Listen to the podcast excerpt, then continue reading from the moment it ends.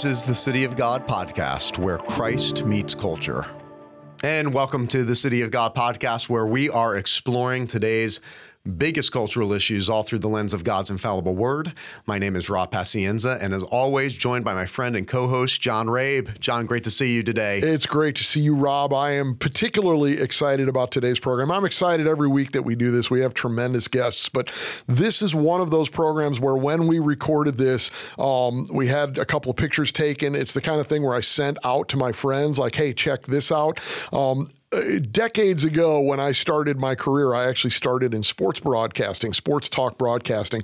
And uh, this guest that we're having on today is a longtime major sports figure. This is someone that we used to try to get for uh, uh, get as a guest on radio programs I was involved in uh, in the '90s, and we would just get laughed at, like, "Oh yeah, right, get in line," uh, because this was literally the most in demand interview in the sports world, certainly among the top three or four uh, in, in the 1990s, and we had him right here to chat about it. So remove the mystery for us, Rob. Who are we we're, talking to? Uh, we're talking about legendary coach Lou Holtz. And I got to be honest with you, uh, I've had the privilege of uh, meeting uh, world renowned pastors and thought leaders, actors.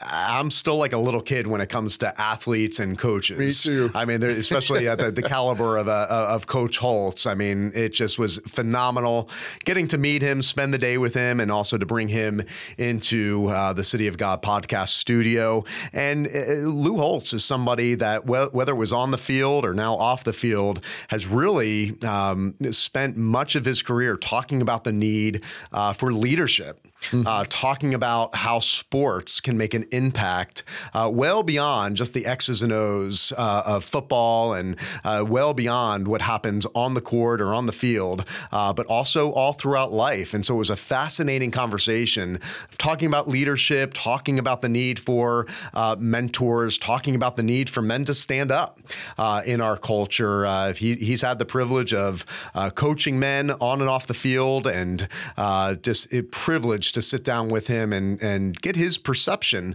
on what's happening today in our culture, uh, but what uh, the people of God and those that hold a Christian worldview and that hold, those that hold a traditional view of of the family can do about it. Absolutely, and uh, coach's resume is well known. Lou Holtz uh, in in college he coached at the University of Arkansas, South Carolina, Minnesota, most famously, of course, Notre Dame, where he won a national championship. As you'll hear in the conversation conversation. He mentions it probably should have been even a couple more. Uh, and we talk about the football side of it and the leadership side of it. Um, he also coached the New York Jets in the NFL. Less said about that, probably the better. Uh, but he uh, is a guy who uh, has a real passion, as you said, for for leadership, for helping uh, men to stand up and be men, and honestly has some genuine concerns about where our culture is at right now, where this is all heading, and and and where we're at from a leadership perspective. And so we delve into all of that with him.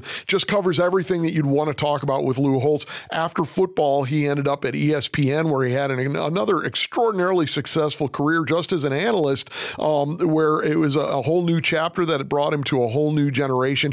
He's been a long time motivational speaker, and all of it shows up in this interview It was just a, a, real kick to get to do this with Lou Holtz. Yeah, a- absolutely. Having a, a young son, uh, 13 years of age, who loves sports, uh, it was a fascinating conversation for me to have with Coach Holtz to be reminded of the important role that we play as pastors and fathers and mentors and coaches on the next generation. So, just a fascinating conversation with a fascinating individual. So, without further ado, here is our conversation with legendary coach Lou Holtz.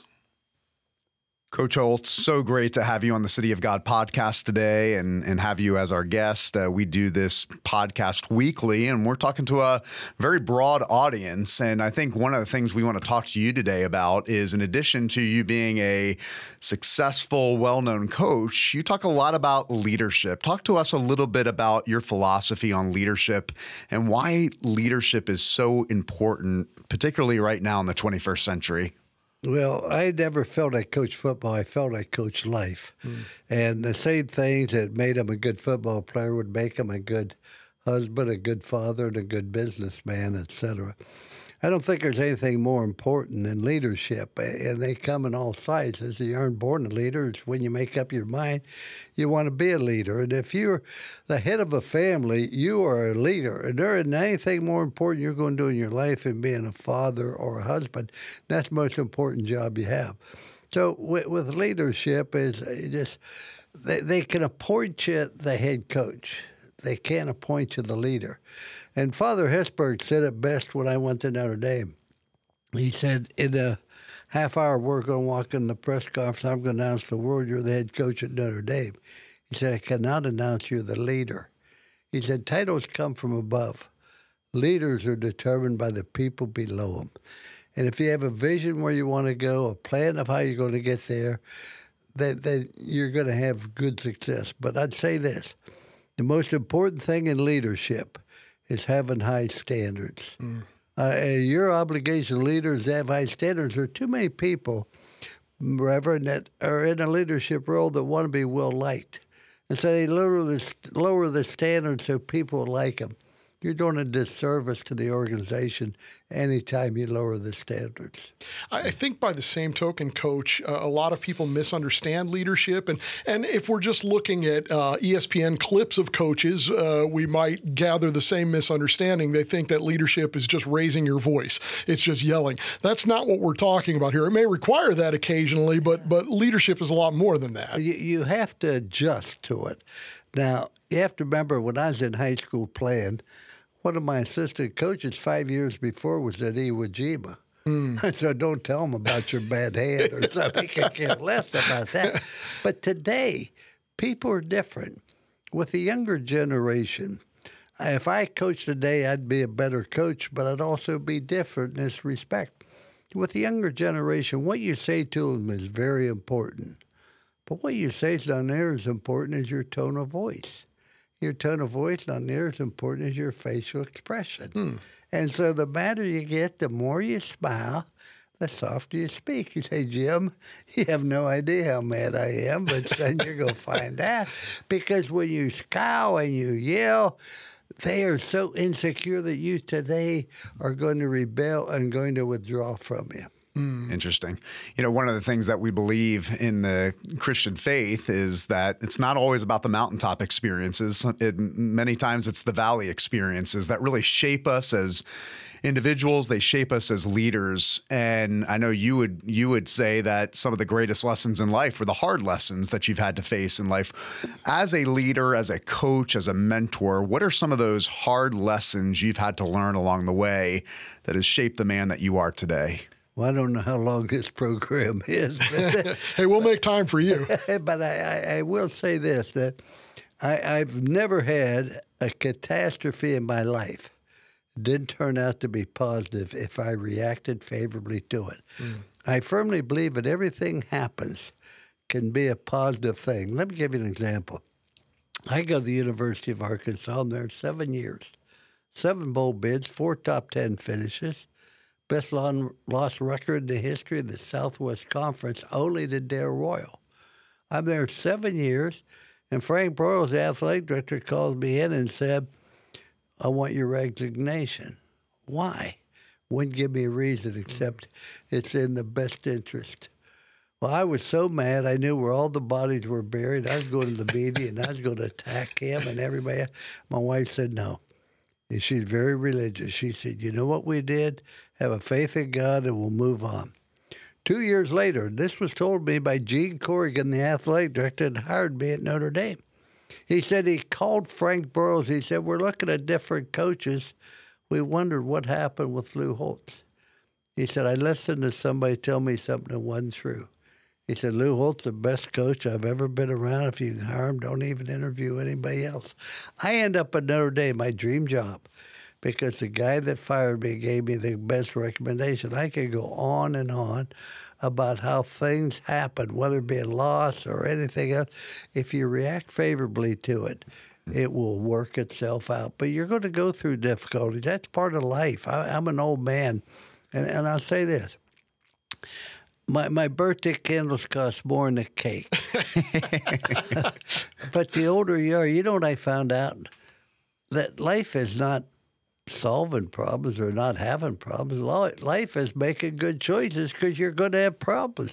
You're going to have difficulties in your life all the rest of your life. As I say, I'm an old man, and there's always going to be a case where I got this mountain, that challenge, and you got to accept it in a positive way the people that don't have a faith in God, I don't know how they get through. I, now, having a faith in God doesn't mean that you aren't going to have problems. What it means is you're going to be able to handle them. And you're going to have difficulty in life. That's all part of it. But just make good choices, wherever you are, good or bad, because the choices you make. Choose to do drugs, drop out of school, join a gang, get tattoos from head to bottom. You're choosing to have difficulty in life and stop blaming me. Blame yourself because of the choice you make. Now, when you feel that you are in a bad situation because a choice choices somebody else made, then you're going to count on them to get you out. Mm. When you realize I'm in this situation because of the choices I made, then you and you alone will start making better choices and get yourself out of that quagmire. Yeah. It's a good word. I think you're sharing some of it with us even as we go here. But of course, uh, as a college football coach, uh, wins matter. They're not unimportant. And your record speaks for itself a national championship at Notre Dame.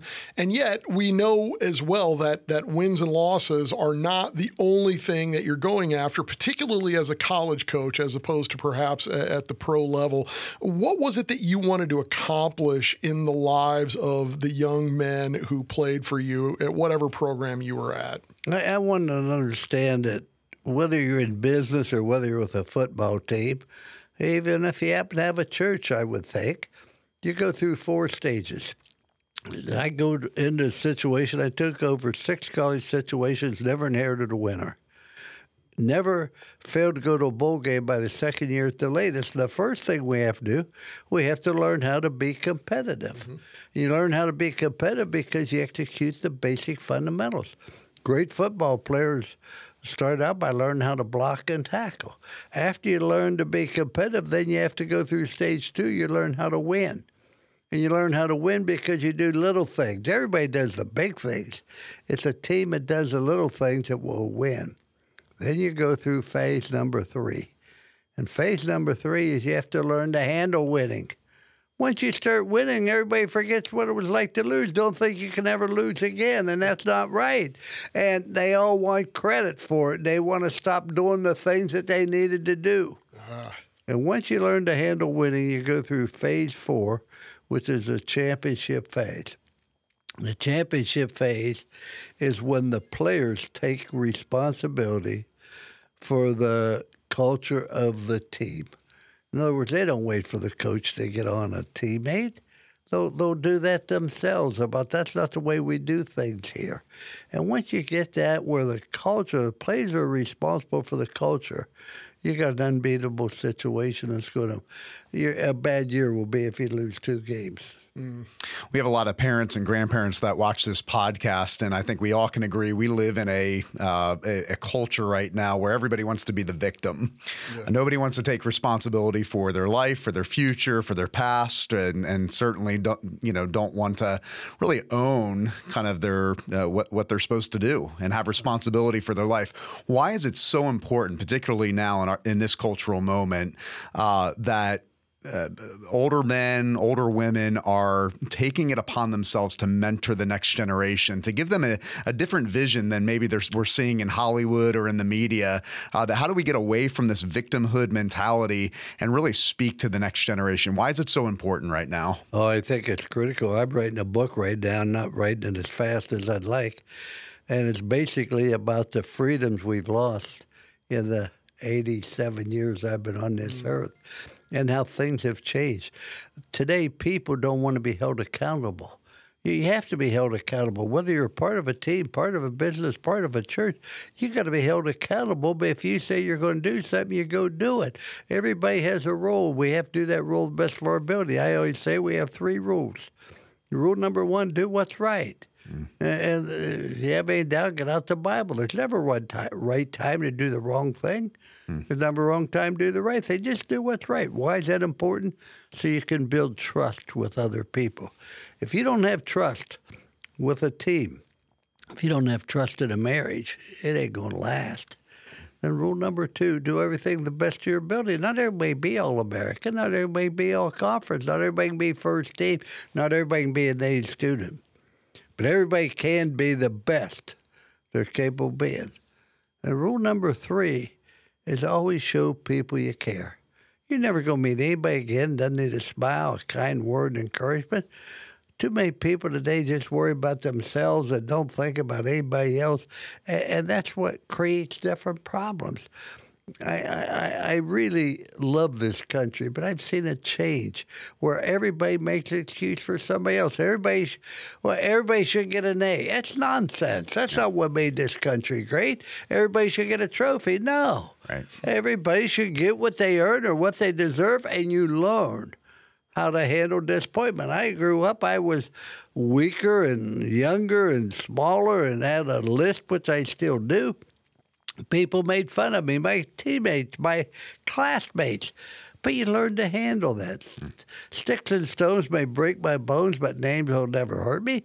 Now all of a sudden you can't worry, you can't say this. We start worrying about this pro down that. That's absolutely not. Let's get back to the basic fundamental and is tired of the tyranny of the minority controlling this country. Amen. That's a good word. And you've already even anticipated what I was going to ask you, but uh, you know, of course, uh, sort of opposition is not something that a, a college football coach uh, fails to experience. Uh, you you walk into a lot of places where where people uh, sort of hate you just because of what you represent or who you are. Whenever you go in there, in fact, I have family in Tallahassee, and I'm going to have to be very careful even about how I present the fact that we're doing this today when I when I tell them them about it. Um, that being said, you face some of those things. Um, is, is, there any trepidation that comes with speaking your mind on issues like that, on issues about where our country is, issues about uh, the, the the victim mentality and so forth? Because you know that there are a lot of people who will say, "Oh, who are you to talk about that? You stay in your lane. You go go. Oh, you know, oh, kick the ball. We, no we don't want to hear that." No, no doubt. And everybody's always going to try to silence you. Mm-hmm. And I say this I, I, I I don't. I just. I don't care about what I say. I care about being right. As long as I feel something in my heart, you aren't going to intimidate me. This is who I am. I'm an old man now, as I say. I, I don't care how you feel. This is what I feel, and I know what made this country great. Mm. And it was the aspiration of we're going to be the best we could be, and you're going to get an education. You're going to learn how to read and write and how to think. Not they don't they didn't teach me what to think. Mm. They taught me how to think, how to make decisions, and you go from there. And I look at this country.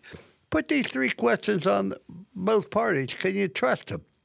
Well, I can tell that that person's lying because his mouth is moving.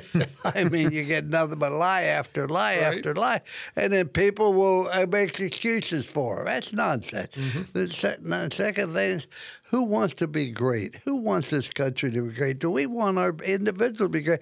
That's why I don't understand why we do not have school choice.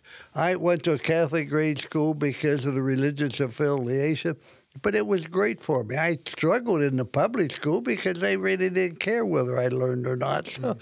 I, and I see these poor students today taught and, and confined to a school that they don't have a chance. When you have 17 high schools in Baltimore and not a single student qualified mathematically or English their senior year, that's insane. That's mm. wrong. That's being unfair to people. Let's give them school choice. All these politicians send their children to private school, but no, you're going to go to a public school. Well, well give them a choice like you have, because once again, as I say, life's a better choices, and I, I think that these people that forget about choices and when person makes bad choices, they condone it and they make excuses for it, and it's always somebody else's fault, and that's nonsense.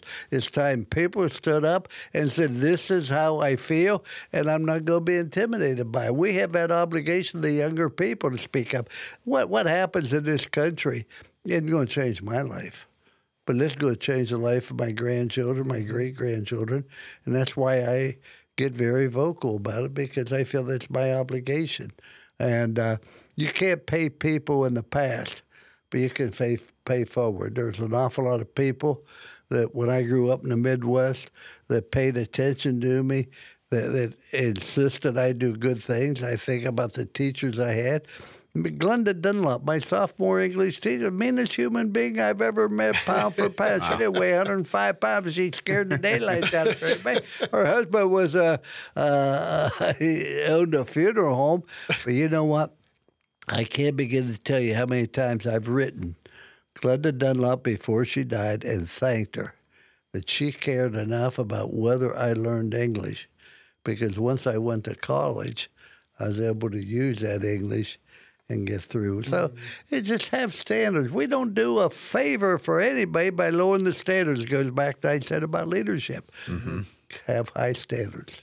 Yeah, in an age of gender confusion and what I've heard people call the uh, pronoun parade. I mean, there's a new pronoun, uh, you know, that we're hearing about all the time, and Shame on us for allowing that to happen. Uh, uh, shame on us. I yep. mean, God made a man and a woman. Amen. Period. Amen. Yeah. And so, for the for the men listening, why is it so important for men in particular? Manhood's under attack. We have absentee fathers in America. Why is it so important for men to step up right now in our society? Oh, I think it's absolutely critical. You know, as I said, I'm an old man, and what changed this country where we started downhill was in uh, the early late '60s when John F. Kennedy came out with his Great Society. Mm. Well, we're going to pay a woman to have children, but not if the man's in the house. Mm. And if you don't have a man in the house, we all have a role.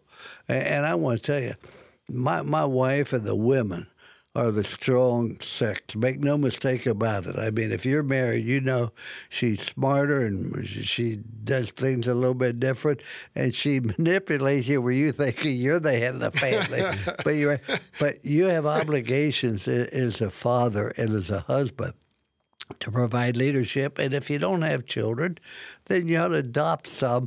I not not physically adopt them, but just say, okay, I'm going to help these young people make better decisions we go along. And, I would talk to athletes and they'd say, yeah, I, my father wasn't home and I didn't have a father and didn't get good guidance and start wallowing self pity. Then they all have two children out of wedlock. Well, how how's that work? You know, you just told me how important the father was in your life. It wasn't there. Now you're going to be there for them. I, I think we have an obligation. And I, I can't help but think back to East Liverpool High School where I played football.